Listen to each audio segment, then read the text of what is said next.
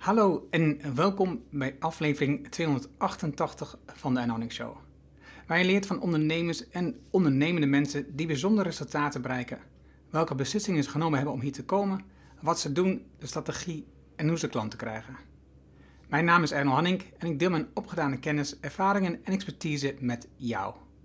Ik coach ondernemers zodat ze stap voor stap de juiste beslissing nemen om uiteindelijk een gezonde groeimotor te creëren, zodat de onderneming vanzelf loopt. Hiervoor gebruik ik mijn ervaring met meer dan duizend klanten die met exact dezelfde uitdagingen zitten. Vandaag het gesprek met Matthijs van Abbe. Matthijs is al ruim 25 jaar ondernemer. Hij startte zijn eerste bedrijf terwijl hij astronomie en informatica studeerde aan de Universiteit van Leiden. Nadat hij tijdens de eerste internetboom in Silicon Valley werkte in 1998, heeft hij zo'n 30 bedrijven opgericht.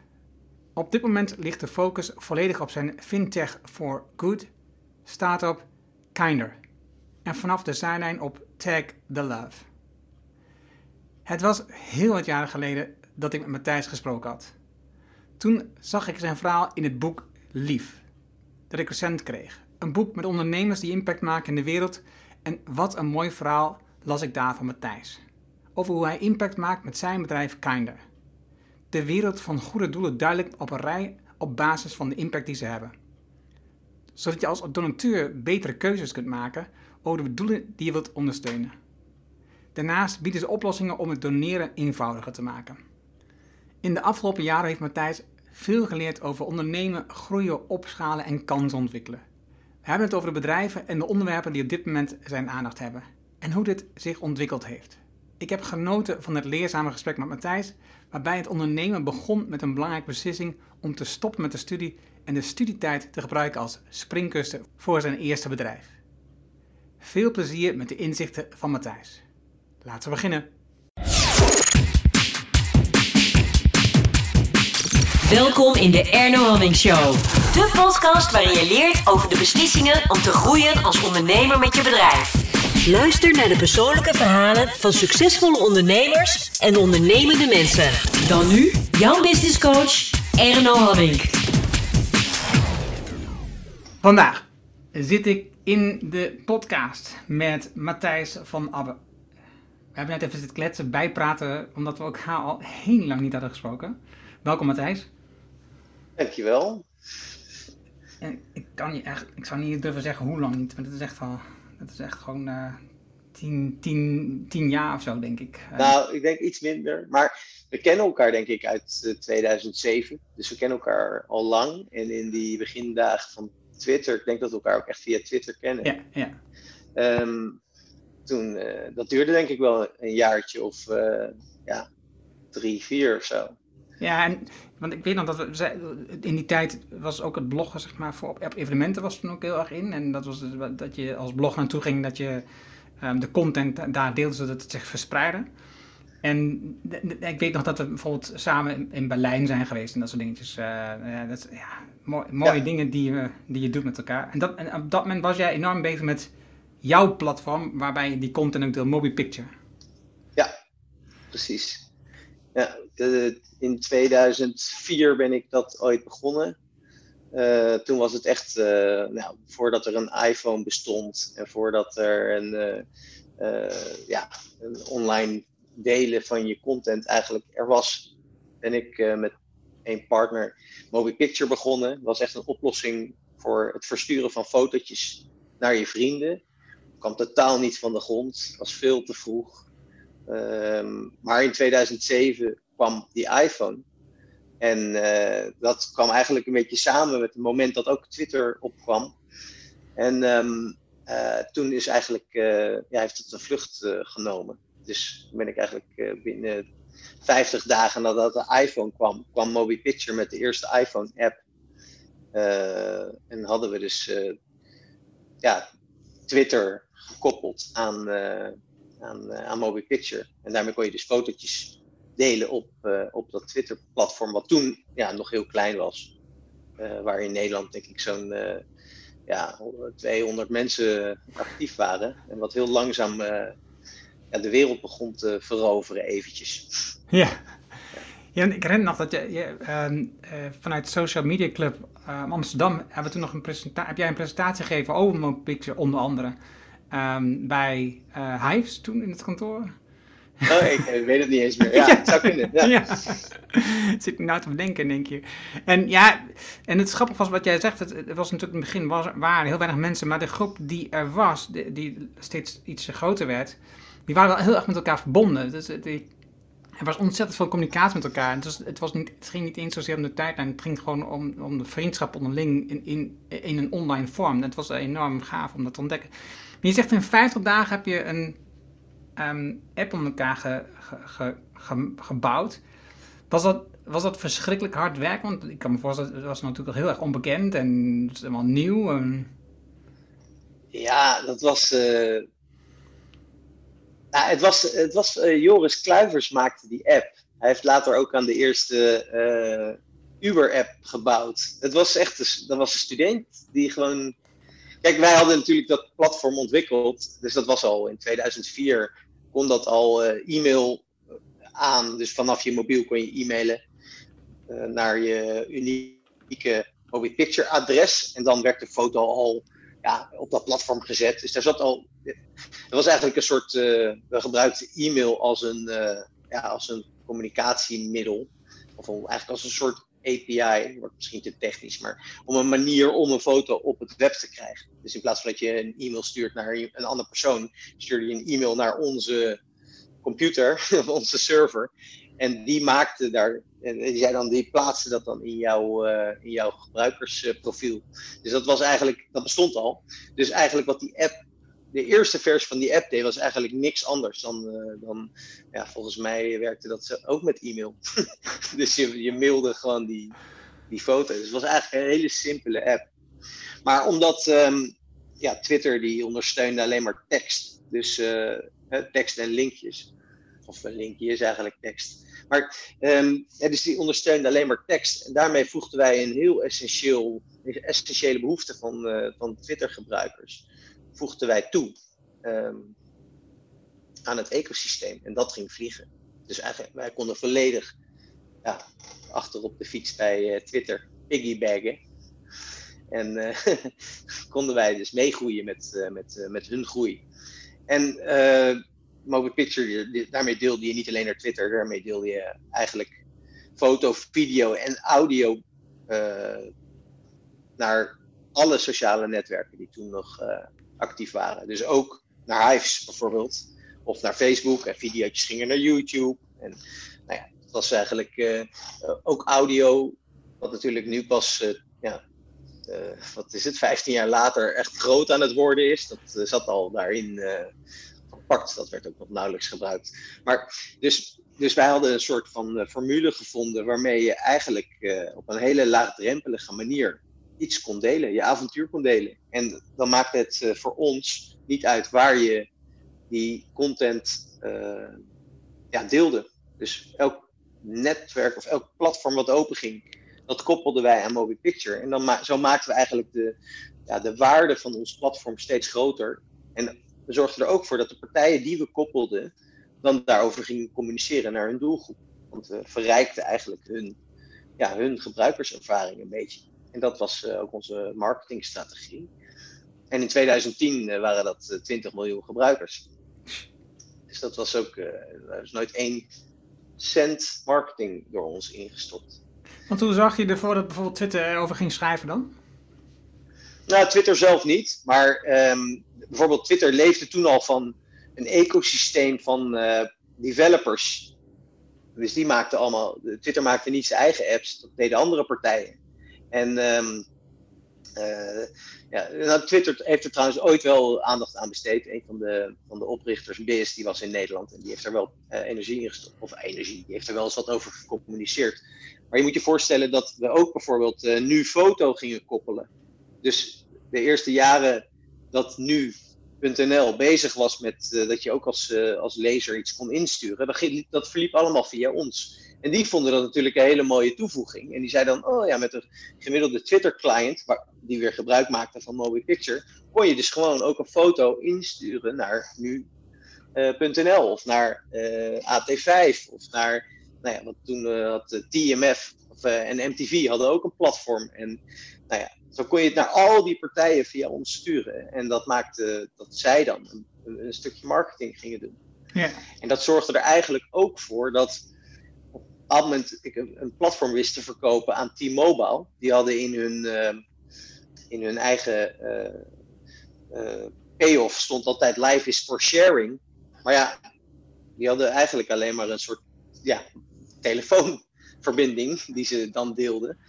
Dus toen heb ik ook hen laten investeren in een platform wat dan white labeled was. Waardoor je ook foto's via uh, het, een Vodafone-platform naar andere mensen zou kunnen sturen. Nou, en dat was eigenlijk het begin van um, onze white-labeled, of eigenlijk grey-labeled uh, platformtechnologie. Die heet Tag the Love. Dat bestaat nog steeds, nog steeds veel partijen gebruikt. En daarmee kon je eigenlijk een hele sociale uh, webomgeving zelf bouwen. En um, ja, dat is ook eigenlijk ooit het eerste stapje geweest richting uh, waar ik nu met Kinder uh, mee bezig ben. Want toen kwam ik erachter dat, dat er ja, een heleboel niches bestaan. Die allemaal eigenlijk een behoefte hebben om ja, mini-communities te maken met, met de doelgroep. En eigenlijk daar verhalen vertellen willen faciliteren. Ja. En um, dat hebben we dus oorspronkelijk als eerste voor T-Mobile ontwikkeld. Die wilde eigenlijk dus net zoals een nou, uh, nu foto of als een TMF de loods, wilden zij ook een platform hebben waar hun gebruikers dan iets konden delen. En dan hadden ze ook een toegevoegde waarde ontwikkeld voor de T-Mobile gebruiker. Die kon dan ja, kosteloos een MMS versturen naar dat eigen platform. Dus dat was ook een soort van, als je een T-Mobile abonnement hebt, dan kan je eigenlijk goedkoper uh, content delen dan, uh, uh, ja, dan, dan als je geen T-Mobile gebruiker bent via dat platform. Ja, en dat was eigenlijk het begin van dat Tech Love.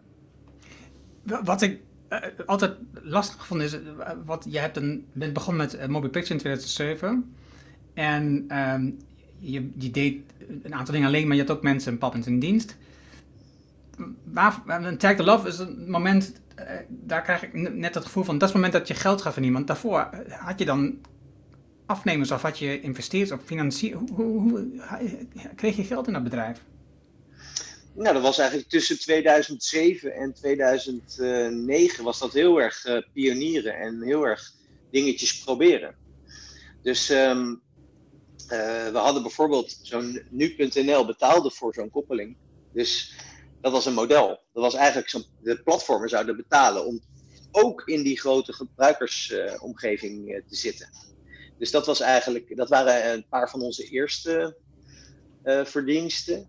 We hebben ook heel snel hebben we uh, versies gemaakt van soort Twitter walls. Daar hadden we ook de eerste van in de wereld. Dus dan kon je rond een thema, met een hashtag, kon je ja, content verzamelen op één plek. Dat waren productjes. Dus we hebben een aantal van dit soort, uh, ik denk dat we drie of vier van dit soort ja, mini-productjes hadden, waarmee we allemaal sales probeerden te doen. En um, dat white-labeled uh, product uh, voor T-Mobile, daar hadden we eigenlijk al eerdere versies van ontwikkeld voor, voor ja, destijds nog Wanadu, wat gekocht werd door Orange en door eh, Pauze Magazine en door Siemens, voor Siemens Mobile. Hadden we allemaal een keer een beetje mee gespeeld. Maar dat werd opeens een volwassener product voor T-Mobile. En toen, zijn we, e-, toen hadden we echt zoiets van: hey, nu is het, ja, heeft het een bepaalde vorm. Waarbij dit nou, in eerste instantie voor grote clubs te koop werd. En dat werd dus inderdaad echt, dan moet je voorstellen dat ja, Mobile Picture, dat kostte weet ik veel, 30.000, 40.000 euro per maand om dat in de lucht te houden. Gewoon puur aan traffic voor gebruikers en die servers. En ja, ja, als Justin Bieber een uh, fotootje deelde op ons netwerk, dan hadden we binnen 5 tot 10 minuten hadden we iets van 200.000 bezoekers. Dat is gewoon een soort. Die stuurde een klein legertje van, uh, van, van fans naar ons toe. Die eigenlijk alleen maar daar één of twee of drie foto's kwamen bekijken. En daarna waren ze weer weg. Ja. En um, dus we moesten daar wel hele slimme systemen daar ontwikkeld om dat uh, te schalen. Dus we wisten op een bepaald moment als iemand iets deelde en die had uh, boven een x aantal volgers op het social network wat ik had gekoppeld, dan zetten we voordat we die foto online zetten, zetten we heel snel één of twee extra servers aan om die piek op te vangen. En die kilden we dan na 50 uh, minuten, zodat we er maar één uur voor hoefden te betalen bij Amazon. En dan uh, ja, hadden we dus eigenlijk die traffic op weten te vangen, zonder eruit te liggen. Nadat we er eerst natuurlijk uh, ja, wel 50 keer uit hadden gelegen. Omdat uh, er dan weer een nieuwe celebrity uit de US ons platform had ontdekt. Dat was hilarisch. Maar dus ja, om terug te komen. Dus we hebben ja, pas toen met Tag to Love, dat heette toen trouwens nog anders. Maar ik zal het niet veel gecompliceerder maken. Maar met dat Tag to Love kwamen we op een soort model. Waardoor we die traffic terug konden geven aan ja, een groot merk. En dat zijn we heel snel aan veel partijen gaan verkopen. Uh, ja, echt. Ik, ik had uh, toevallig van de week een gesprek met iemand die uh, in 2012 ook in Londen voor de Olympische Spelen was. Toen vertelde ik dat ik daar was. En toen zat ik na te denken. We, we hadden daar zeven grote multinationals als klant op dat ene event in, in Londen. dat was, was grappig om daar rond te lopen. En eigenlijk verschillende plekken in dat Holland Heinekenhuis ja, onze content te zien. Van zowel Radio 538, die daar een ding had, en RTL, die daar een tv-programma vandaan presenteerde. De Rabobank, die grote sponsor was. Het Holland Heinekenhuis zelf. Nou, Randstad. Nou, dat waren allemaal klanten. Dus ik liep van de ene stand naar de andere. Die, dat allemaal partijen die allemaal die, die social media wilden gaan omarmen die daar iets mee wilden doen, iets met storytelling. Uh, mensen dichtbij het, de, de, de verhalen uit Londen en rond die spelen wilden vertellen. En NOC was ook, was ook een klant. Dus ook al die sporters die zaten erop. Dat was een soort van, nou, uh, dat was heel grappig tijd. Dat is grappig. Ik herinner me dat ook precies. Dat ik toen in 2012, ik, ik zag je voorbij komen Olympische Spelen. dacht hé, wat doet hij nou? dat is echt zo'n openbaring over hoeveel je op dat moment al betrokken was bij veel partijen. Dat was echt uh, uh, mooi om te zien. Uh, ja. Ik vond het super positief. En um, dat, dat Take the, the Love, um, voordat we naar het zo meteen gaan, maar leg eens, want ik heb het bekeken, en, en, maar leg het nog eens goed uit wat, wat je precies doet. Ja, wat we nu doen is een beetje anders dan toen. Ja, dat snap ik, maar ik bedoel ook wat je nu doet. ja, nou wat we nu doen is, het, is eigenlijk een manier, is eigenlijk een, een, een, platform, een heel geavanceerd platform om uh, jou als merk, en dat kan klein en groot zijn, want we hebben daar verschillende vormen voor gevonden. Na 2012 is dat helemaal een schaalbaar product geworden, een soort van nearly off the shelf. Dus dat betekent dat je echt uh, ook voor als kleine als kleine onderneming kan je ook dat, die tech gebruiken om een hele slimme online presence te bouwen. Als je kijkt naar online doelen als die je hebt als merk, um, of als zelfs als ZZP'er of als, als uh, influencer, um, dan uh, ja, wil je converteren met je doelgroep. Dus je wil ja, dicht bij je doelgroep staan. Je wil dat je je, je, je verhalen kan vertellen aan die, aan, uh, aan die gebruikers op een soort uh, ja, kosteneffectieve, laagdrempelige manier dicht bij jouw doelgroep wil je staan. En daar heb je een aantal dingen voor nodig. Daar heb je um, uh, ja, een strategie voor nodig. Dus van hoe ga ik nou met welke content, op welke momenten proberen ja, iemand naar mijn website te, te, te halen of een dialoog met iemand aan te gaan. Je hebt daar een, um, dan dus de juiste content voor nodig. Je hebt daar uh, een, een, platform voor nodig om dat verhaal te vertellen. Om je, om, om, je, ja, gewoon je website mee te bouwen. En je hebt een slimme, slim systeem nodig om dat te laten integreren met je social media. Dat is eigenlijk wat, wat doet. Dus je hebt eigenlijk een, een, een vrij simpele manier om een hele mooie, geavanceerde, schaalbare, snelle website te ontwikkelen. Dat is, dat is stap 1. Hè? Dus je, het smoelwerk, de voorkant, de, de, hoe dat mobiel uh, werkt. Uh, daar is de tech voor ontwikkeld. Dan twee is ehm, eigenlijk, hoe ga je dat beheren? Uh, en hoe ga je daar content op plaatsen? Dat hebben we een soort systeem voor ontwikkeld. Dat heet Create. Daarmee kan je hele slimme manieren um, content die je verzamelt, die je maakt, die je, die je schrijft in je notes, heel makkelijk snel naar, uh, naar online uh, verplaatsen. Um, daar hebben we allemaal hele mooie tooltjes om, om, dat, om dat werk zo simpel mogelijk te maken. Echt voor een leek uh, behapbaar. Um, voor content teams die samen moeten werken. Voor meer, eh, platformen waar meerdere redacteuren aan werken. Van meerdere locaties. Waarmee de, um, ja, ook een rol in kan laten spelen. is echt goed nagedacht over hoe kan je communicatie zo optimaal en simpel mogelijk maken om heel veel contactmomenten, kwalitatief hoge contactmomenten te realiseren met je doelgroep. En de laatste stap daarvan is natuurlijk dan ook hoe integreert dat weer met je social media strategie. Dus eigenlijk is het, is, het is tech, dat, eh, een goede schaalbare achterkant, maar met een mooie voorkant. Dus hele, ja, dat heet dan een headless, headless eh, API. Dat betekent dus dat het platform kan er zo uitzien als je maar wilt. En je kan ook off the shelf kan je thema's kiezen of ja, vormen. Dan uh, vervolgens um, ja, een stukje design. En, uh, maar het belangrijkste eigenlijk je contentstrategie in een daadwerkelijke tool uh, geïntegreerd. Waarbij je dus ja, content voor, voor de toekomst kan schedulen. Dat dat meteen ook dan doorgeplaatst wordt naar alle mogelijke social media. Dat dat mooi weer inzicht geeft in de statistieken.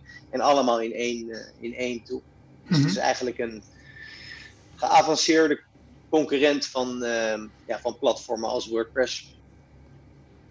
En dan uh, op een SaaS-model, om het even technisch te houden. Dus dan, ja. ja software as a service. Je koopt uh, ja, voor relatief weinig centjes koop je een, uh, een hele mooie website. Ja. en heb je eigenlijk alle tools om dat zo met zo, zo min mogelijk energie ook echt te beheren en ja, eigenlijk lijkt het een beetje in de kern op wat je met Mobi Pictures ook deed. Hè? Dus, je, dus je, hebt, je, maakt een foto en je kunt het snel delen met anderen. Je maakt content, je kunt het snel delen. Ja. En dan, en dan verspreidt het naar die platformen. Absoluut, ja. Je hebt um, lang geleden, een tijdje geleden, um, astronomie en computer um, Science in het Engels. Informatica heet dat. Juist, ik zeg, wat is god het Nederlands woord? Informatica gestudeerd in Leiden. Ja. En um, waarom, waarom koos je voor die combinatie? Nou, die koos ik niet hoor. Ik, oh. um, ik heb op de middelbare school nooit zoveel, uh, was ik nooit zo geïnspireerd, laat ik het zo zeggen, door, door, de, door de school. Maar het ging me wel relatief makkelijk af. Dus ik had met mijn, uh, mijn beta leerkrachten ook de afspraak dat ik maar niet kwam, want dan leidde ik alleen maar mensen af. Dus ik, uh, nog, wel eens, nog wel eens nachtmerries over. Als ik eraan terugdenk, dat ik dat, uh, dat toch uh, zo'n cijfer niet ging halen. Maar het lukte me allemaal wel. Dus ik, ik, ik, had, ik dacht, ik moet, als ik ga studeren, dan moet ik iets studeren wat me echt boeit. En ik vond sterrenkunde was een soort hobby van me. Maar dat is sterrenkunde zoals je daar in populaire wetenschap over leest. Dus dat is niet vergelijkbaar met de, droogheid van dat echte vak.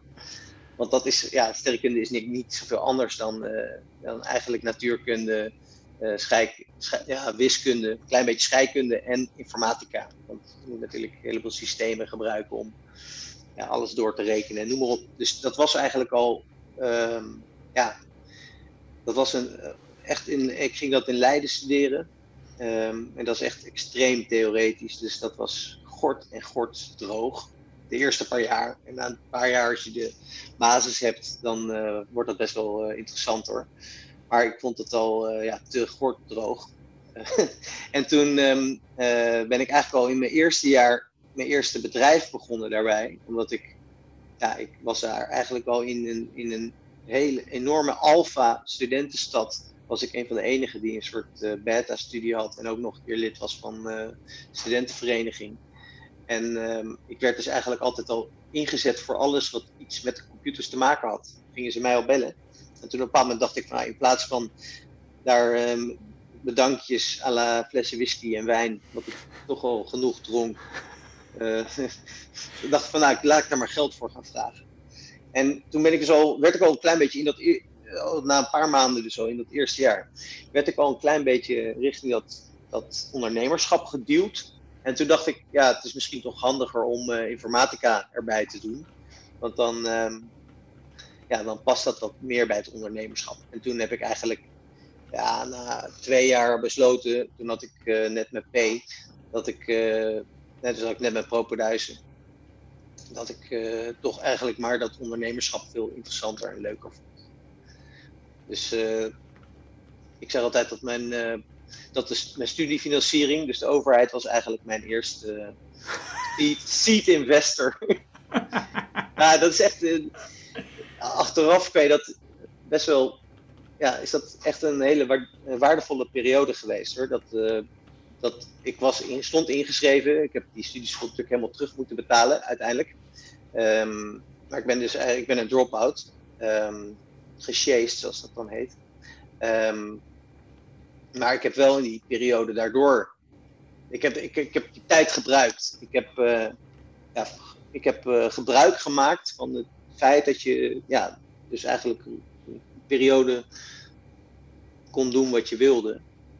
En ik heb dat niet ik heb het niet verprutst, laat ik het zo zeggen. Ja, ja.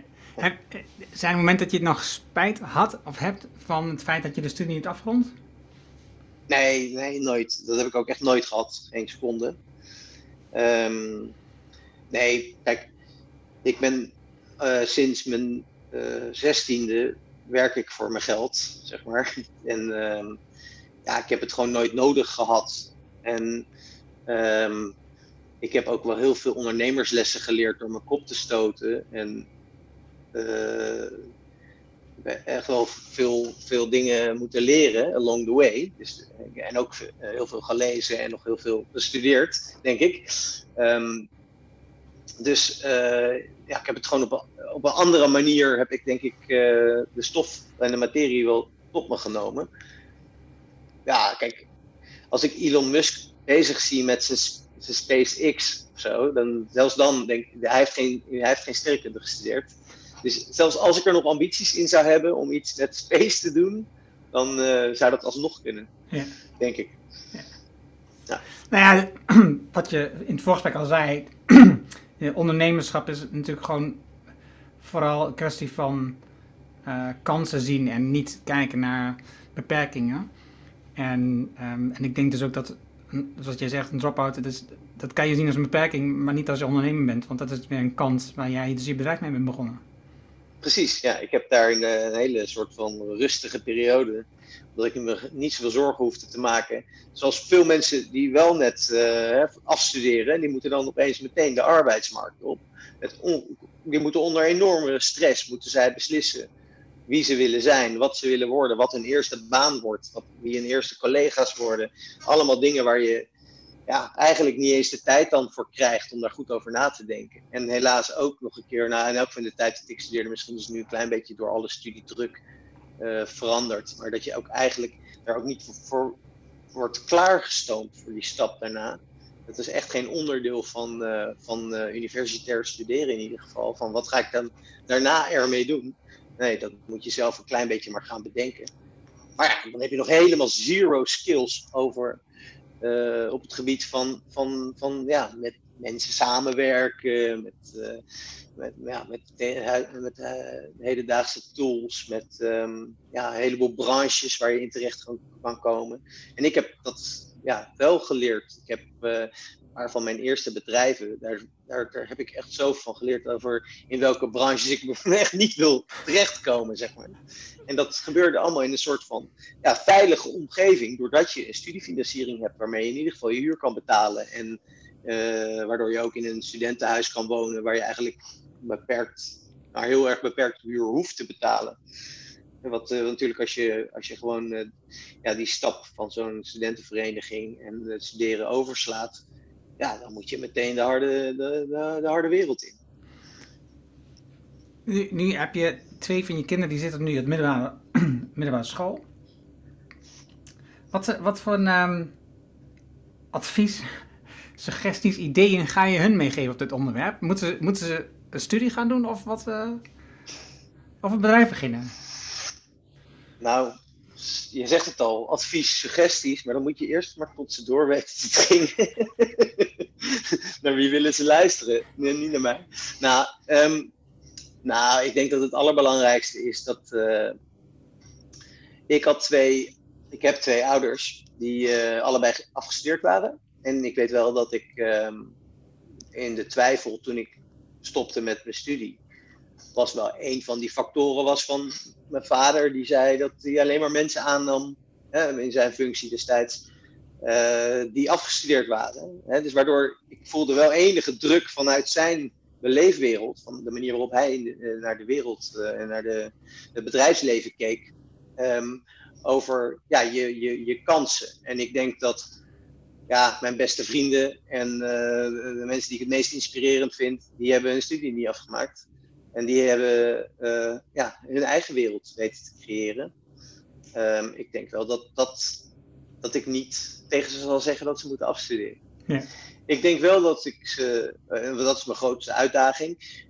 Um, en daar heb ik ook wel in, uh, ik, ik, ik, sponsor ook veel uh, educatiegerelateerde initiatieven, zoals TEDx Education, heb ik altijd, ondersteund. En ik, ik heb, geef mijn klanten die bezig zijn met educatie altijd korting. En ik heb altijd um, daar een soort zwak voor. Ik vind wel heel belangrijk dat er een soort talent ontwikkelingstrajecten zijn komen voor jonge mensen. Het is natuurlijk, ja, het is, uh, ja, wat, wat, ik, wat de boer niet kent, dat lust hij niet, zeg maar. En als je, als je kinderen niet weet te raken met alle kansen en mogelijkheden die er zijn, dan, um, ja, dan kiezen ze dat ook niet, denk ik. En dat is, dat, dat is op het gebied van, van sporten die ze kiezen, tot ja, maar was zeker tot straks tot uh, studies en banen. Um, en ik denk dus dat dat het belangrijkste is. Dat, ze, ja, dat ik vind dat ze altijd moeten proeven voordat ze beslissen eh, dat ze iets eh, wel of niet lekker vinden. Ja. Um, uh, dus ja, ze stimuleren om veel te proberen, om um, eerlijk te zijn, met name naar zichzelf. Uh, ja, zich echt te raden gaan. Uh, maar ja, het is lastig om door te dringen tot uh, pubers. Zo niet onmogelijk. ja. Ehm, dan begin je in 2014 begin je Tears Day. Ja. Samen met um, Gijsbrecht. Gijsbrecht, juist.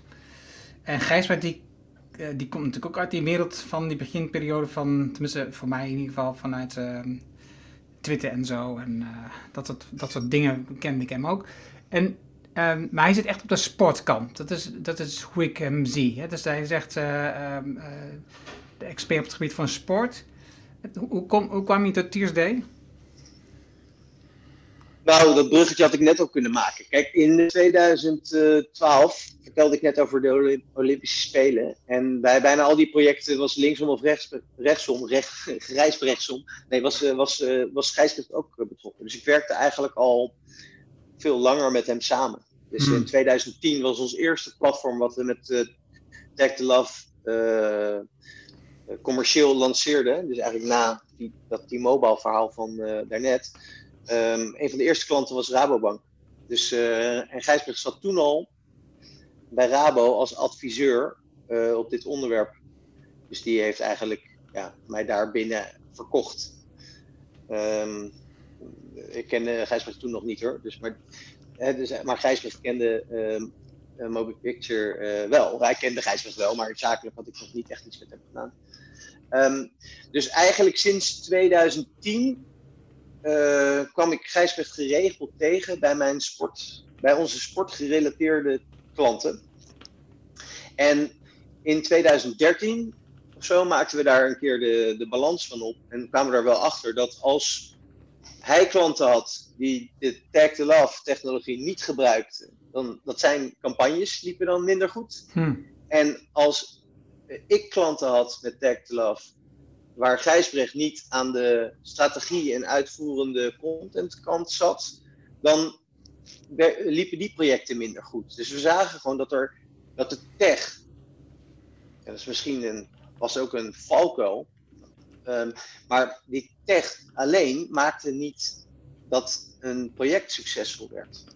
Um, en ik was niet de persoon die, uh, ja, nou zin wil ik niet zeggen, maar die, um, of geduld, had om, om met die klant ja, dat, die trajecten helemaal uh, vorm te gaan geven. En Gijsbrecht die was juist die persoon om dat te gaan doen. En ik heb dus in 2012 heb ik eigenlijk vier verschillende tierstay bedrijfjes opgericht. Dat waren um, uh, met Gijsbrecht was het tierstay en dat ging over de sport. Maar ik had nog met drie andere partners heb ik uh, ook nog een uh, soort van joint ventures opgezet op dat gebied. Eén was met een partij die met allemaal influencers die allemaal influencers vertegenwoordigden. Eentje was in de, in de filmindustrie met een bekende Nederlandse distributeur.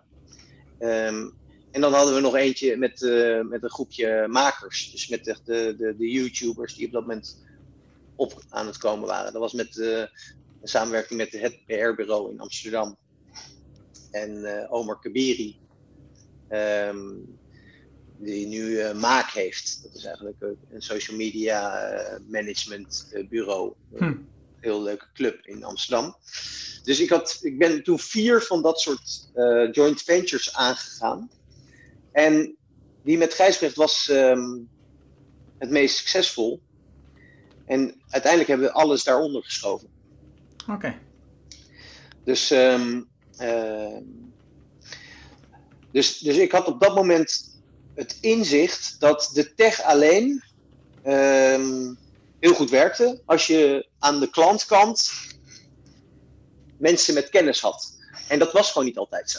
Dus uh, ja, soms zat je met partijen die heel goed zagen dat online de weg was. Die zagen dat online ja, dat daar klanten te vinden waren, dat daar conversies te, vinden, te maken waren, dat, uh, dat ze daar uh, ja, actief moesten zijn.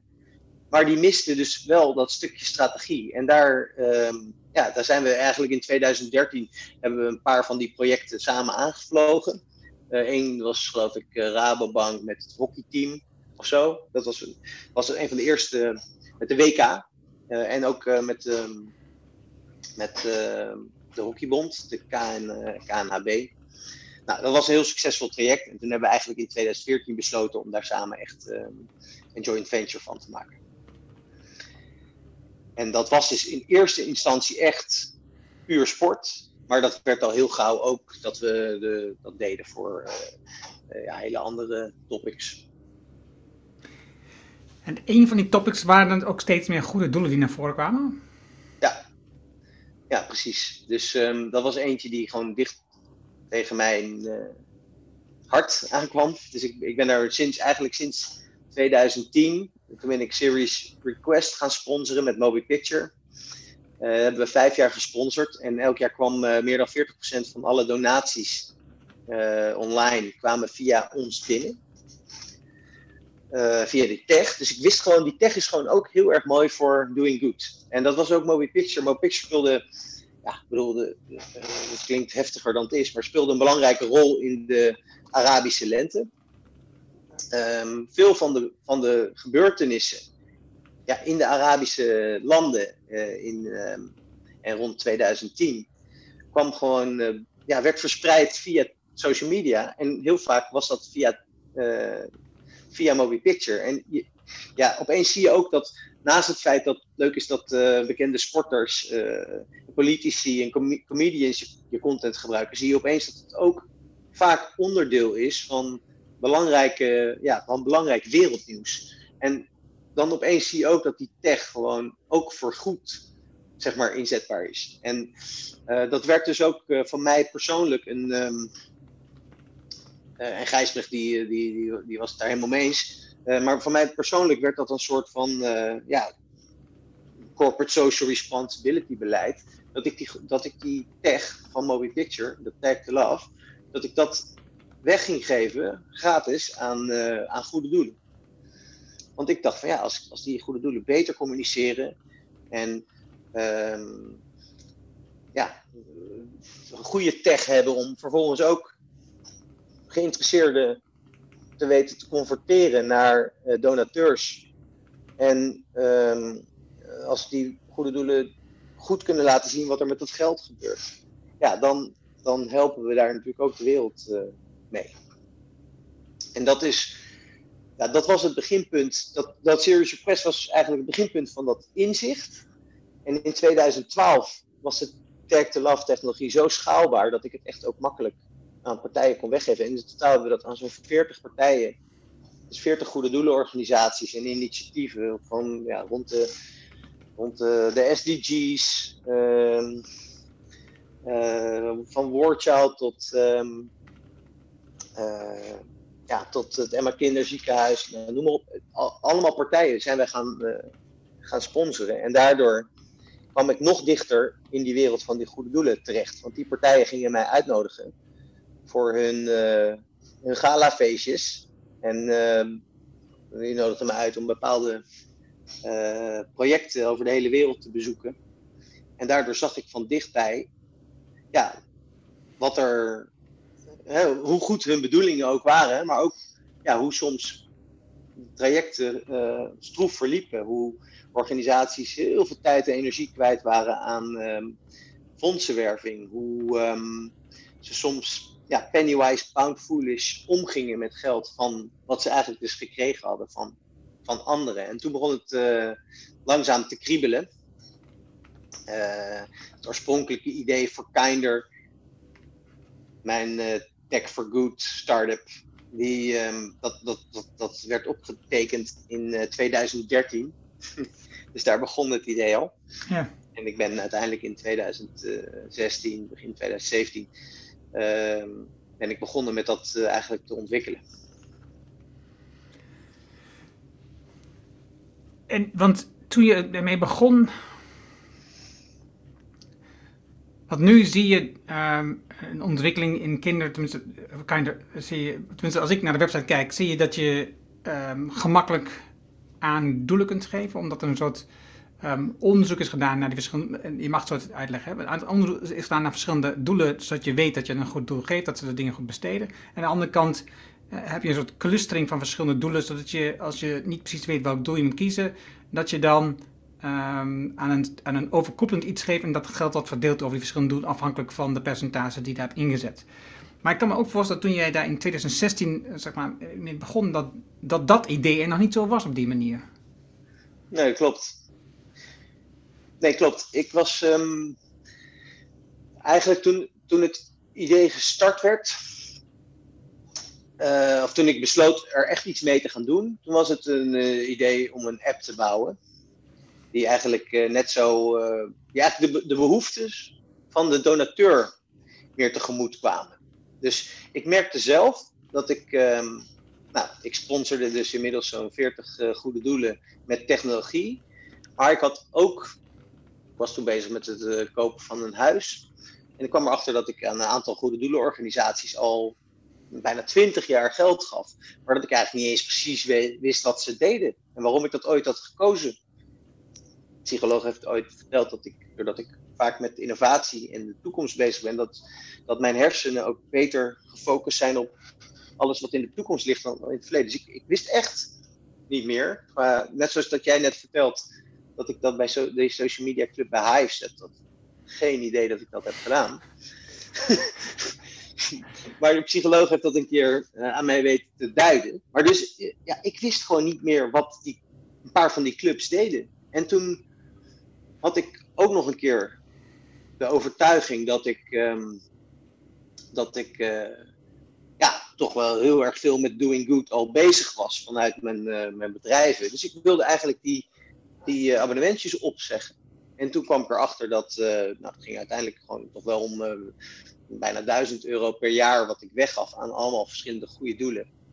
Een paar daarvan waren ook postcode loterij lood hoor, dus het was niet alleen maar doing good. Maar, het was, maar alles was even moeilijk om op te zeggen. postcode loterij heeft wel gewonnen met hoe moeilijk ze dat hebben gemaakt. Maar, ehm, maar het was altijd ingewikkeld. En ze gingen altijd op je schuldgevoel inspreken, in praten. En zeiden, ja, maar dan kun je voor de helft van, de, van het bedrag nog meedoen, een paar maanden. En dan help je deze kinderen. En ze waren ja, allemaal dus dezelfde tactiek. En ehm, ik kwam er gewoon achter dat het me dat echt een beetje ging frustreren. En um, merkte ook dat ik op straat, als ik Albert Heijn uitliep, dat ik soms ja, geen oogcontact wilde maken met die, uh, met die jongen, met, uh, met die straatkrant of die dame. Um, ik merk gewoon dat ik ja, op verschillende plekken mezelf, naar mezelf toe aan het verontschuldigen was, terwijl ik ook het gevoel had dat ik best wel goed deed. En toen was ik, ben ik in mijn omgeving ben ik gaan vragen van ja, hoe, hoe zie jij dat? Hoe voel jij dat? Heb jij ook, um, vind je ook dat niet dat dat vaak zo extreem omslachtig is om, um, ja, om, om, om goed te doen en om uh, ja, je moet als je een goed doel wilt steunen, moet je een formulier invullen van uh, drie pagina's. En um, moet je al je gegevens achterlaten. En je moet bedragen kiezen die, uh, die zij bedenken. Een donateurschap kost 15 euro per maand. Ja, dat is toch. Ja, waarom? En als ik gewoon nu 25 euro wil geven, dan kan dat niet. Um, nou, en het opzicht was dus ongelooflijk ingewikkeld. Dus toen ontstond eigenlijk het idee van. Het oorspronkelijke idee van Kinder. En ja, het is nog steeds een fantastisch idee. Ik zal zo uitleggen waarom ik denk dat het niet meer. Um, ja, of dat het niet de hele oplossing was. Maar dat was eigenlijk uh, in die tijd, in 2013, uh, kwam ook Tinder op. En um, Gijsbrecht die zat op dat platform, ik natuurlijk niet. Maar ik speelde wel eens op zijn telefoon. En daarbij was het heel eenvoudig om, uh, om, om vergelijkend warenonderzoek te doen. om te zien wat je vrienden deden, of, hè, wat de gemeenschappelijke vrienden waren. Uh, met de potentiële kandidaten. Um, je kon er doorheen swipen, je kon een paar plaatjes bekijken. Het was, heel, het was extreem gebruikersvriendelijk. En toen dacht ik eigenlijk, ja, dat zou net zo moeten zijn met goede doelen. Je zou er doorheen moeten kunnen swipen, je zou moeten kunnen vergelijken, je zou iets van je vrienden moeten kunnen weten van hey, wie geeft daar ook aan. En toen kwam het idee van, uh, van, van Kinder, uh, met een knipoog naar Tinder en Grindr. Kinder, het scheelt maar een paar letters met beide namen. En het idee was, uh, wat uh, Tinder is voor dating, Kinder is voor donating. Je, het oorspronkelijke idee, zoals ik het ooit in 2013 op heb geschreven, maar waar, hoe, wat ik ooit ook begonnen ben met te ontwikkelen in 2016, was echt gewoon een app, die download je, je geeft aan wat heeft mijn basisinteresse, dan kan je dus nadenken over, je klikt dat van de Millennium Goals aan. Nou, op dat moment gaan wij in onze database gaan wij jouw dingen voorschotelen en naar links is uh, niks geven en naar rechts is uh, 2 euro geven.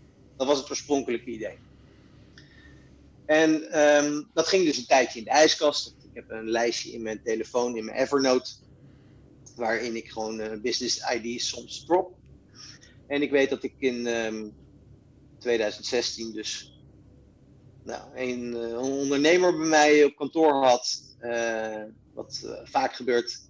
We waren aan het bijpraten. Hij was in between startups, zoals het dan heet. Hij net zijn bedrijf verkocht en hij wilde, een, hij wilde weer iets nieuws doen. En um, had nog niet een idee wat. Dus ik pakte mijn Evernote erbij met een lijstje. En daar kwam dit idee. En hij zei: Dit is fantastisch, dit moeten we gaan maken. Nou, en toen kwam het dus weer een beetje op mijn netvlies. En toen van het een uh, kwam het andere. Dus hij, hij zou er ook eventueel een rol in spelen. Nou, dat appte een beetje weg. En toen kwam ik, maar wel, het idee was wel weer iets verder ontwikkeld dan uh, dat het alleen maar een, een, een, notitie van me was uit 2013. En toen kwam ik een vrouw tegen uit um, een Engelse of een Nederlandse vrouw die in Engeland was opgegroeid. Die had um, International Development Studies gedaan Sussex University. Dat is een van de beste universiteiten op het gebied van international study, of international development. Um, en uh, zij uh, had geld en wilde dit gaan bouwen. En toen zijn we begonnen. Zo is het eigenlijk gestart. Maar nu even de, de lessen. Want dus terwijl we dit starten uh, en de eerste versie van die app aan het bouwen waren, kwamen er kwamen een aantal hele snelle learnings van, van, van, van, van user testing. Eén is, ja, ik weet niet welke, als ik swipe, ik weet niet welke uh, organisatie de volgende is. Hè. Dus ik zag een organisatie met alle gegevens, dat is Oh ja, heel ja, mooi natuurlijk. Ja. gebouwd. En ik weet niet wat, of ik hier aan wil geven, want ja, ik weet niet wat de Dat komt volgende een is. betere, Misschien, ja. misschien komt er nog wel een betere. Dus dat was een inzicht. Dus toen hebben we eigenlijk bedacht van, nou, je kan tussen die organisaties gaan swipen, maar je, je hoeft niet nee te zeggen. Je kan gewoon naar links en naar rechts swipen. En natuurlijk, het algoritme geeft jou wel, afhankelijk van jouw voorkeuren, van wat jouw vrienden doen, nou, geven, ze jou, geven we jou eh, suggesties.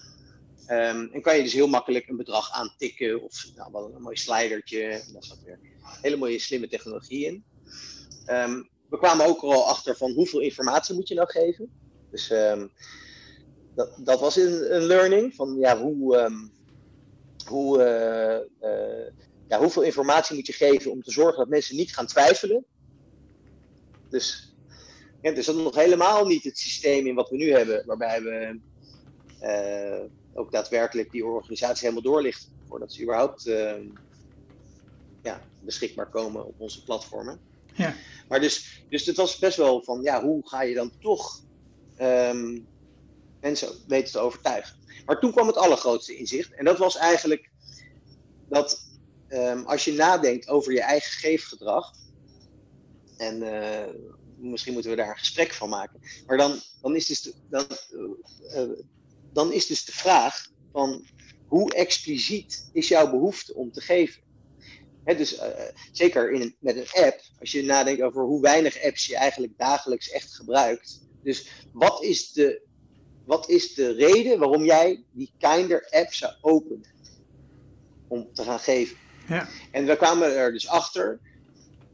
En ehm nou, hadden we misschien ook van tevoren kunnen bedenken. maar is dat, is dat, dat ja, geven is een impliciete behoefte. Dus ik denk dat, ehm, en daar heb ik inmiddels ook wel veel over gelezen en ehm, veel over geleerd, dat je wil geven op het moment dat je geraakt wordt Ja. door iets, door het probleem. Doordat je iemand ontmoet die iets heeft, of iemand in de omgeving die, ehm, die jou eh, daarmee confronteert. En, en zeker in de tijd van social media gebeurt dat natuurlijk de hele dag. Dus er, de hele dag komt er ellende op je netvlies. Nou, dat eh, is bijna een reden om je, om je social media niet te openen. Hè? Omdat je, eh het is ooit bedoeld om dicht bij je, bij je vrienden te staan. Maar ja, als iedereen aan het klagen is, ja, dat zeg ik een beetje negatief. Maar ja, dan, je wordt de hele dag geconfronteerd met, eh, met ellende. En, ehm, dus er zijn ongelooflijk veel aanknopingspunten om, om te connecten met iets. Als er ook oplossingen zouden worden aangedragen. En dus eigenlijk met dat inzicht van dat geven impliciete behoefte is en niet een expliciete behoefte. Hè, dus ja, een picknick-app, die open je omdat je weer boodschappen moet doen. Of ehm, ehm, ja, als jij, als jij ergens naartoe moet en je, het regent, dan, dan, dan gebruik je hem om een Uber te bestellen. Het zijn allemaal expliciete behoeften, behoeftes. Ehm, maar dat is geven niet. Geven is een impliciete behoefte. En dat zie je eigenlijk ook aan alle geef-apps inmiddels eh, die er zijn. Dat is eigenlijk altijd, het, het is, eh, ja, of ze, doen, of ze werken voor gemeter. Ik heb een aantal van die eh, falende geef-apps langs zien komen. En ook langs gehad met, met, met de gebruikersaantallen. Mensen vinden het mooie initiatieven. Iedereen zegt leuk, oh, zo'n app zou echt een oplossing zijn. Maar niemand downloadt het, niemand gebruikt het. Want het is gewoon niet, ja, het, past niet in je dag. Maar wat wel in je dag past, is op het moment dat je geconfronteerd wordt met iets en het is laagdrempelig om te geven, dan geef, geef je. Dat zie je ook aan de, aan de, aan de ja, contextuele momenten die helemaal niet prettig zijn, zoals die straatwerver of eh, die jongen bij de Albert Heijn. Eh, want dan geef je toch één op de zoveel geef. Je kan daar de conversiecijfers op loslaten, omdat het ongemakkelijk is. Eh, Of omdat mensen geen nee willen zeggen, of omdat ze aardig gevonden willen worden, of omdat ze het meisje leuk vinden die dat aan ze vroeg. Dat, dat betekent dat de context er wel is, maar niet dat het een fijne ervaring is. En dat is eigenlijk het, ons doel geworden. Om, om ehm, ja, de drempels weg te nemen. Dat ga ik zo direct vertellen, omdat jij er vragen over gaat stellen, denk ik. Ehm, over, ja, kan ik deze organisatie wel vertrouwen? Ehm, komt dat geld goed terecht? Is er echt impact? Is er geen grote strijkstok? Strijkstok hè, die standaard voordelen in de, in de sector. Maar twee, nog veel belangrijker, ik voel het en ik wil nu geven. Ik wil hier, een, ik wil hier een, eh, aan de oplossing uh, een bijdrage leveren. Dat betekent dus toch op een bepaald moment dat je ze moet uh, verleiden om die app te installeren, zodat ze op het moment dat ze het voelen ook werkelijk gaan geven. Nou, dus die app is ook van de tafel. Precies, dat heeft dan geen Dus de app is al een, dat, um, nou die is niet helemaal van tafel. Kijk, uiteindelijk, als je een grote gebruikersgroep hebt en je weet dat ze bepaalde behoeften hebben, en dan kan je zeker een app aanbieden. Maar die app is voorlopig van tafel. Dus die app is ontwikkeld, die is fantastisch. Die is echt nog, die is, well, twee jaar geleden is die gebouwd. Ik wil hem je toch graag even demonstreren. Het is lastig met de podcast. Maar, um, maar we hebben een video ook nog, dus dat kan ook nog. Nou ja, dan uh, zou ik, zou ik een uh, screen uh, share met je doen. Um, de, maar die, um, dus die app die komt wellicht, die staat nog op de roadmap, die is ontwikkeld, die werkt. Maar we hebben eerst, ja, eerst lanceren we andere producten. En dat is, um, daar refereerde je net al naar met dat Appeals-platform, zoals we dat dan noemen. Ja. Um, maar eh, dan moeten we denk ik nog even eerst langs het hele vettingverhaal. En, en ja, precies, dat vetting, dat was zeker, want dat heb ik ook opgeschreven. Want jullie hebben dan een database van 2500 organisaties in zitten. Wat, en, en je hebt dan nog een vetting framework. Heb je, maar wat is vetting? Ja, ik ga het even helemaal vertellen. Dus in 2017, begin 2017, las ik, uh, toen we eigenlijk met die app bezig waren, las ik een, uh, een artikel in het NRC um, over een dame en die, had, uh, die stelde eigenlijk dat, dat het kiezen van een goed doel vergelijkbaar zou moeten zijn met het kiezen van een wasmachine. Dus je, je gaat dan naar de Consumentenbond en dan vervolgens kom je erachter. Nou, dit type van, uh, van Bosch, dat heeft deze energieklasse. Er past zoveel in de trommel.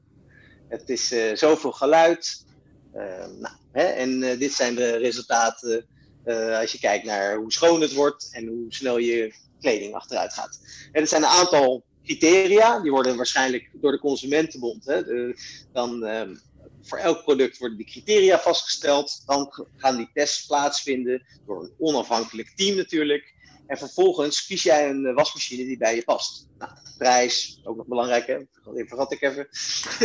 en dan uiteindelijk heb je de beste kwaliteit, de beste koop. Nou, en dat is een soort van ja, uh, aan de hand van een vragenlijst die, uh, die de Consumentenbond dan voor zo'n product heeft uh, opgesteld. Ja. En um, met die vrouw, dat was, of is Kelly Liket, die was net aan het promoveren aan de, aan de Erasmus. Die werkte bij Impact Center Erasmus in Rotterdam.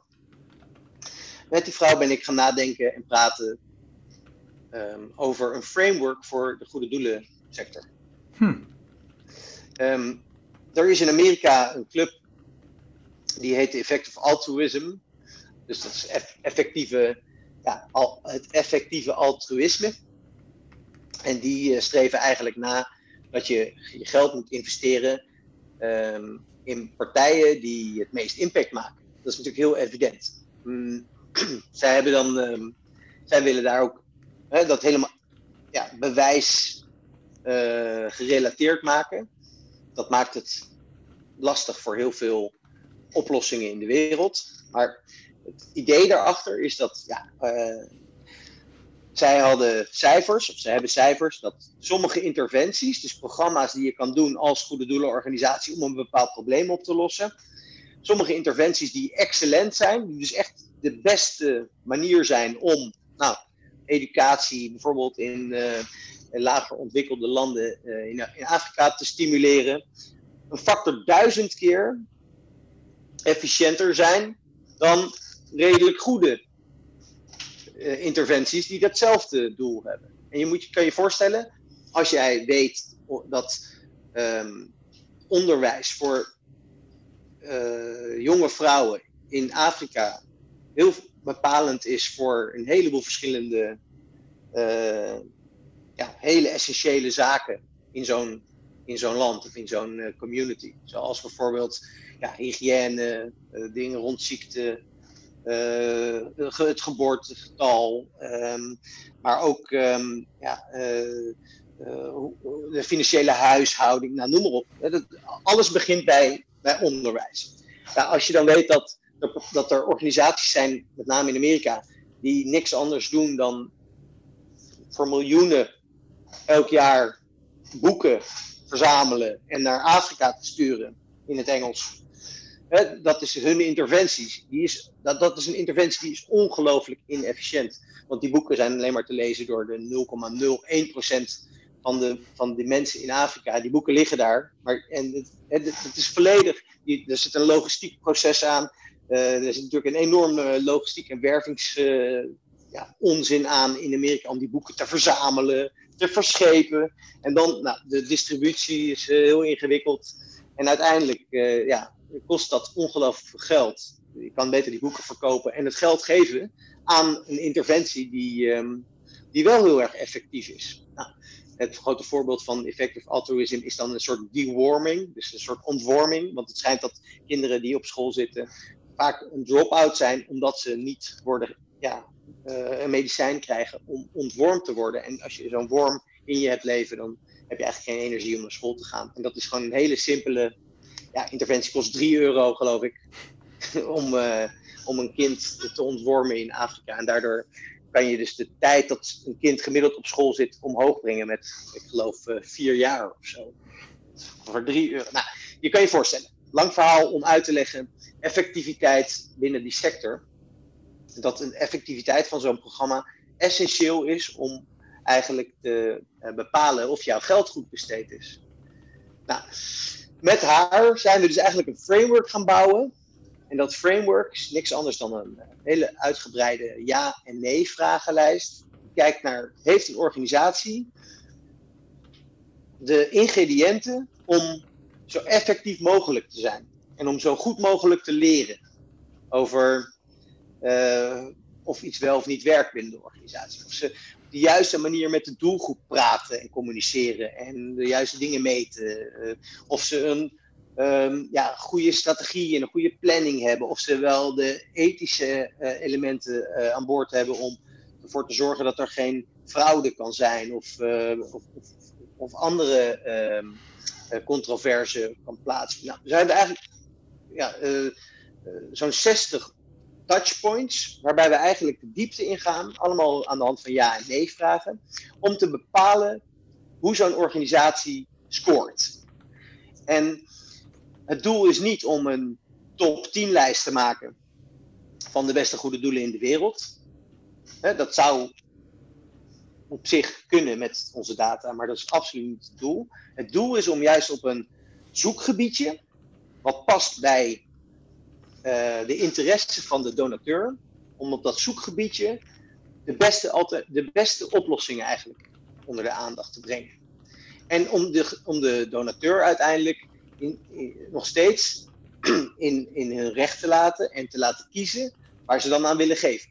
Dus onze, ons idee achter ons framework en achter ons onderzoek, en er zitten nu inmiddels alweer um, ja, meer dan 3000 organisaties die we hebben doorgelicht, is eigenlijk maak een, ja, uh, maak een, uh, een benchmark van organisaties op een bepaald gebied. Dus dat kan zijn uh, ja, uh, climate change, heel groot. Maar het kan ook zijn community development in Dordrecht. En nog steeds, als jij kijkt naar wat zijn de partijen die iets doen met mooie initiatieven voor uh, mensen in Dordrecht, dan nog steeds zal je zien, nou, er zijn er misschien twintig organisaties. Maar wat ik dan wil met Kinder is dat die organisaties die ook daadwerkelijk het meest impact maken, dat we die met z'n allen gaan vinden. Want dan heb je het meest effectief uh, resultaat. En dat is eigenlijk het doel van ons framework. En nou, daar hebben we ruim twee jaar aan gebouwd. Um, dat uh, is dus ja, het ontwikkelen van de juiste vragenlijst. Daar zijn inmiddels zo'n vier, vijf universiteiten aan verbonden. Um, allemaal mensen met expertise op, um, op ja, goede doelen, de ontwikkeling daarvan en de effectiviteit en de impact daarvan. Dus uh, dat is een, een, uh, een advisory board die dus meedenkt over die vragen, de, de, de uitbreidingen daarvan, nou, et cetera. En met die vragenlijst hebben we nu meer dan 3000 organisaties doorgelicht en kunnen we echt iets nuttigs zeggen over die resultaten. Maar we willen niet dat dat een informatieve databank wordt waar je doorheen gaat grasduinen. Want we denken wederom dat mensen daar ja, niet expliciet in geïnteresseerd zijn. We, denken, we willen die data eigenlijk gebruiken om drempels weg te nemen. Zoveel mogelijk drempels. Dus om vervolgens een donateur te bereiken, of een potentiële donateur, wij noemen ze eigenlijk uh, intern concerned world citizens. Dus mensen die iets verder kijken dan hun eigen neus uh, lang is. Die dus uh, nadenken over de medemens en de maatschappij. En die zo nu en dan als geraakt worden door een bepaald probleem. Het kan plastic pollution zijn, dat kan malaria zijn, dat kan COVID zijn in deze tijd. Op dat moment willen we eigenlijk um, ja, alle twijfel wegnemen en mensen gewoon laten geven aan organisaties die door ons ge, ge, onderzocht zijn. En dat is eigenlijk het doel. En dat doen we dan door middel van een heleboel verschillende producten. De eerste die we hebben uh, getest is, het, is onze Kinder Widget. Dat is eigenlijk niets anders dan een, ja, zoals je ook een YouTube-filmpje kan uh, plakken in een, in een, in een uh, nieuwsartikel. Is dat een, een donatiewidget die je kan plakken in een nieuwsartikel? Dat betekent dat die alleen maar te gebruiken is door organisaties die helemaal door ons zijn doorgelicht. Maar dan weet je dus, nou, die zijn te vertrouwen die doen uh, goede dingen met hun geld. Daar is niks aan controverse omheen. En um, nou, dat betekent dus dat als jij leest over een probleem, dat je meteen ook je lezer activeert om uh, ook te geven aan een potentiële oplossing. Die widget is weer... kan, kan, ik dan, als ik een blogger ben bijvoorbeeld en ik schrijf over een bepaald onderwerp, kan ik dan zo'n widget erin plakken terwijl ik dus ja, voor een organisatie precies. die daarachter hangt? Ja, precies. Okay. Ja, dus je kan dan als blogger kan je bij ons zoeken naar uh, organisaties die dus helemaal doorgelicht zijn. Nou, aan de hand van de resultaten zorgen wij dan ook dat als een blogger zoekt, dat natuurlijk de toporganisaties bovenop komen op de eerste pagina. Moet je ook echt vergelijken met Google. We willen niet zeggen dit is de beste, maar op de eerste pagina, nou, kies er daarin van. Nou, als, je als je daar niet iets vindt wat past, nou, dan ga je naar de tweede pagina. Maar zo moet je het ook, zo moet je het ook echt zien. We willen niet um, een, een, hele dunne elite um, steeds onder de aandacht brengen. Maar we willen de top 10% van de organisaties uh, een, een, groter podium geven. Maar dat is inderdaad precies hoe het werkt. Dus jij kiest dan, nou, dit is de organisatie. En, je, en met een embed code, met een heel klein stukje code. Er is al voor WordPress een uh, plugin gemaakt. Echt gewoon, je kan er gewoon een naam in tikken en dan pak je die organisatie. Die plak je in je artikel. En dan kan je eigenlijk, dus ja, daar kan je de context mee creëren. Dus dat, dat, dat zien we ook dat dat uh, heel effectief werkt. Dat er enorm goede conversie op zit. Als je leest over een probleem, nou, langzaamaan gaat men kinder vertrouwen als van hé, hey, die hebben independently, hè, uh, hebben ze uh, onafhankelijk, hebben ze zo'n organisatie helemaal doorgelicht. Die organisatie kan zich niet inkopen. Die, um, die kan alleen maar verbeteren en vaker onder de aandacht worden gebracht als ze zich ook daadwerkelijk aan het verbeteren zijn. Mm-hmm. Um, en dan komen ze in aanmerking om daar dus in, in, uh, in, ja, in, in, geplaatst te worden. En op die manier kunnen ze heel laagdrempelig. Direct, als je leest over het probleem, kan je dus uh, content, uh, of kan je dus voor ze werven. Dat, dat lijkt me ook de meest grote uitdaging dan voor jullie, is dat mensen het vertrouwen krijgen in Kinder dat jullie die partij zijn die dat dus doet. Ja, zeker. Dat is, de, dat is een van onze grootste uitdagingen. En daar um, zijn we dus ook uh, volledig op gefocust. Wat is, wat is wat je daar nu, het, het belangrijkste wat je daar nu in doet? Um, samenwerkingen aangaan met aanmerken. Dat is eigenlijk het uh, belangrijkste. We, hebben nu, uh, we zijn een kleine start-up, dus we hebben niet geld om zelf daar qua marketing en en PR heel erg groot in te worden op eigen kracht. Dus dat doen we eigenlijk door samen te werken met, met grote established, established partijen. Dus, um, en dat, daar, gaan, daar, daar gaan we dit jaar eh, denk ik hele mooie stappen in maken. Er zijn een heleboel grote, grote merken die. Kijk, eigenlijk elk groot merk wil goed doen. Elk groot merk moet dan bedenken wat is dan het, hè, het onderwerp waar we ons aan verbinden. Um, moeten ze dan zelf due diligence doen op die clubjes? al heel snel voelt het alsof iemand hoog in de boom bij dat merk de directeur van zo'n organisatie kent. Of dat een neefje van, van hem of haar een bepaalde ziekte heeft. Dat ze daardoor.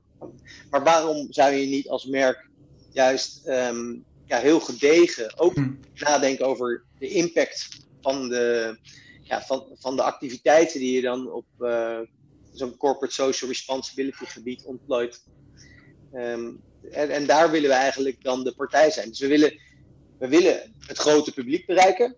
Maar we zien wel dat er op een heleboel verschillende niveaus donateurs zijn en partijen die iets met doing good willen doen. En dat is natuurlijk een hele mooie tijd voor op dit moment. We hebben in de afgelopen uh, herfst hebben we met uh, Rabobank hebben we een eerste pilot gedaan rond uh, de COVID-appeal. Toen hebben, heeft Rabobank eigenlijk gezegd van ja, we hebben heel veel vermogende klanten en die, ja, die willen, wij willen ons ook opstellen op een manier richting die klanten dat we ook in dit soort tijden hen helpen met het vinden van, um, ja, hoe, hoe, kunnen die klanten ons, uh, ook de wereld uh, een, een, beetje helpen op dit moment. Dus die vermogende mensen.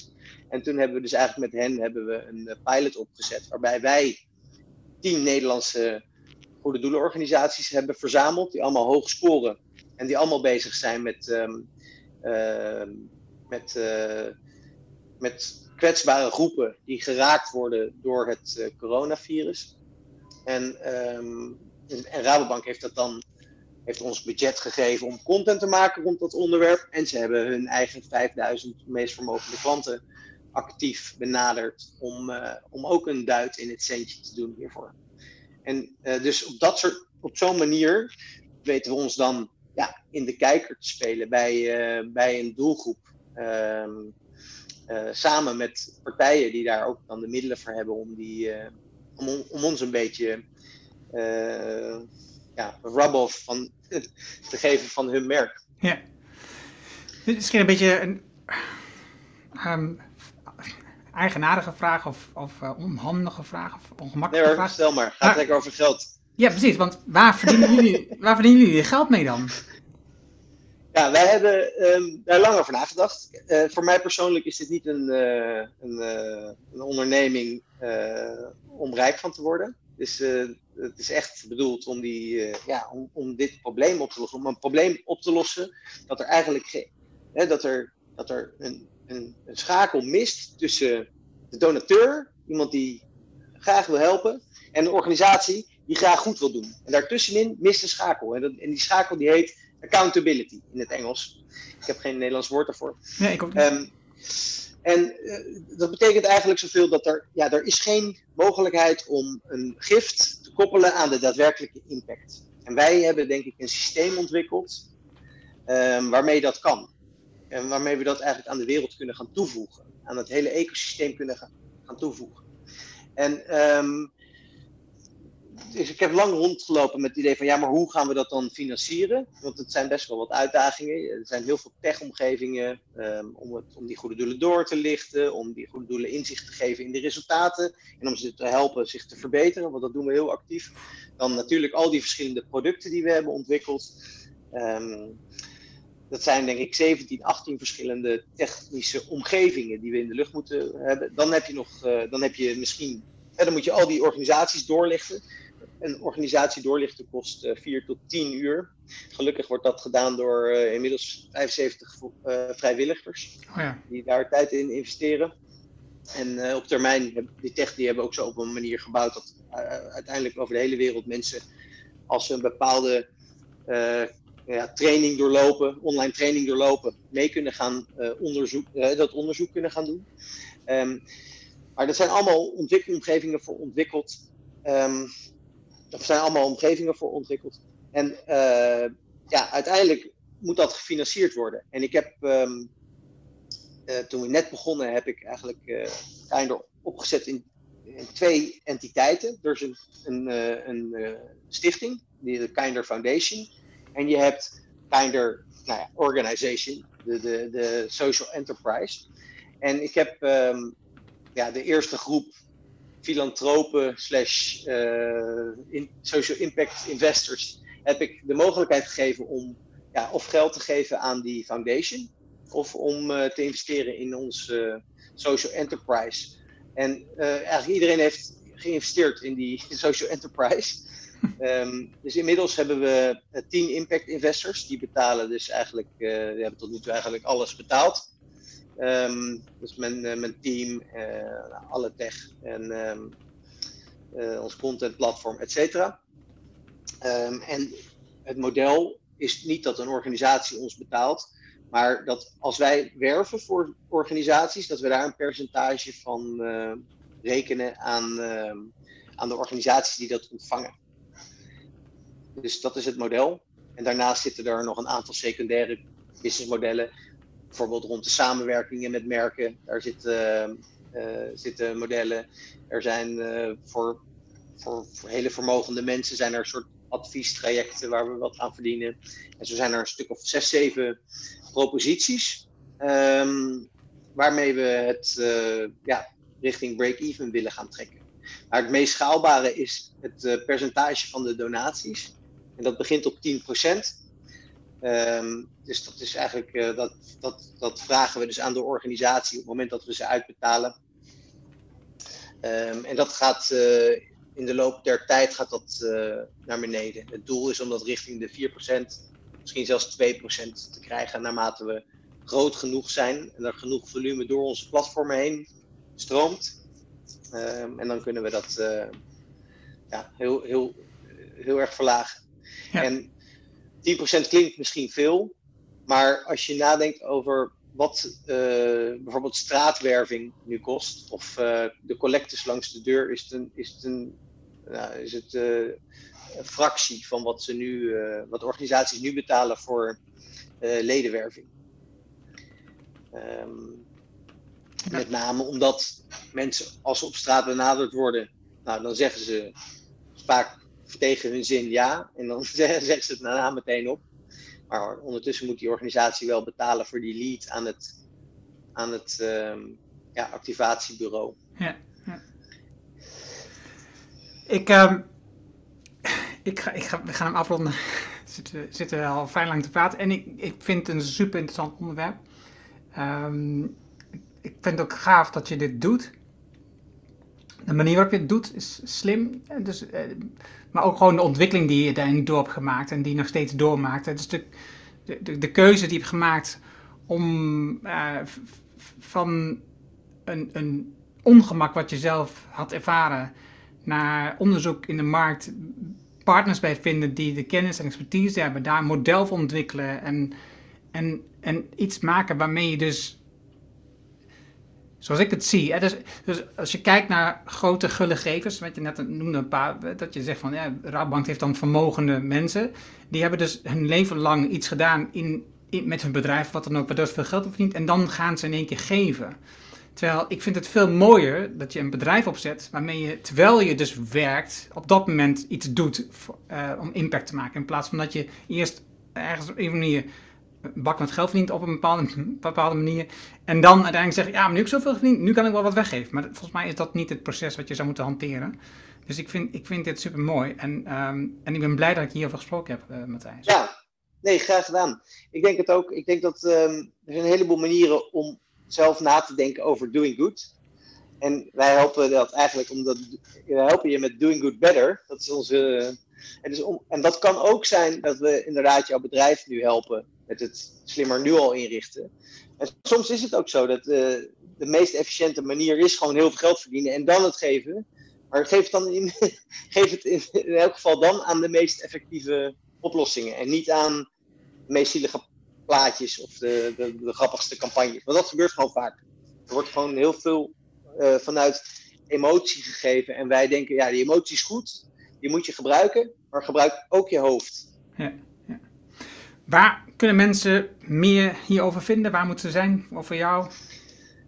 Kinder.world. Dat is eigenlijk uh, ja, volgens mij de, de plek waarmee je dit. Uh, en op Matthijs.toe kan je mijn persoonlijke gedachten vinden. Ja, Matthijs, M-A-T-H-Y-S.to.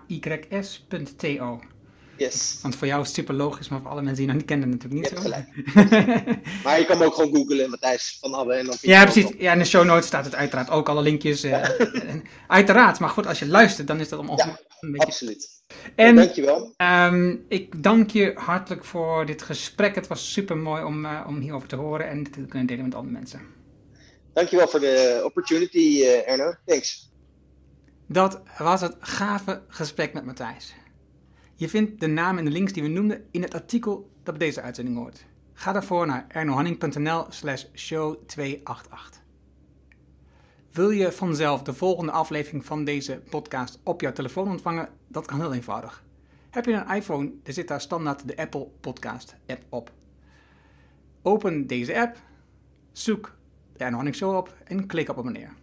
Heb je een Android telefoon, ook eenvoudig, installeer dan eerst bijvoorbeeld de Player FM app, open de app, zoek de Erno Show op en klik op abonneer.